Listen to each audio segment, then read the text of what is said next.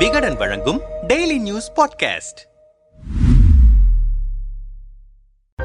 மும்பை புறநகர் ரயிலில் தினமும் ஏராளமான மொபைல் போன் திருட்டு நடந்து கொண்டிருக்கிறது. மும்பை கேர்வாடி போலீசார் அதுபோன்ற ஒரு மொபைல் போன் திருடனை தேடிக் கொண்டிருந்தனர். சபீர் அலி என்ற அந்த திருடன் மும்பை புறநகர் பகுதியில் உள்ள மும்ப்ரா என்ற இடத்தில் பதுங்கியிருப்பதாக போலீசாருக்கு தகவல் கிடைத்தது. உடனே அவரை கைது செய்ய உதவும்படி மும்ப்ரா போலீஸ் நிலைய போலீஸ் சப் இன்ஸ்பெக்டர் கிருபாலினியிடம் கேட்டுக்கொண்டனர் ஆனால் தான் விடுமுறையில் செல்வதால் சில நாட்கள் பொறுக்கும்படி கேர்வாடி போலீசாரிடம் கிருபாலி கேட்டுக்கொண்டார் இதற்கிடையே மொபைல் திருடன் சபீர் அலி அடிக்கடி பயன்படுத்தும் ஒரு மொபைல் நம்பர் கேர்வாடி போலீசாருக்கு கிடைத்தது. உடனே அந்த போனை தொடர்ந்து கண்காணித்து வந்தனர். அவன் யாருக்கெல்லாம் போன் செய்திருக்கிறான் என்ற விவரத்தை பார்த்தனர். இரண்டு மாதத்தில் ஒரே நம்பரில் நூறு முறைக்கு மேல் சபீர் அலி பேசியிருப்பது கண்டுபிடிக்கப்பட்டது. அந்த போன் நம்பர் போலீஸ் அதிகாரி கிருபாலிக்கு சொந்தமானது என்று கண்டுபிடித்த போலீசார் இரண்டு பேரையும் தீவிரமாக கண்காணித்து வந்தனர். கடந்த சில தினங்களுக்கு முன்பு சபீர் அலி நள்ளிரவில் நவி மும்பையிலிருந்து மும்பை நோக்கி சென்று கொண்டிருப்பதை போலீசார் கண்காணித்தனர்.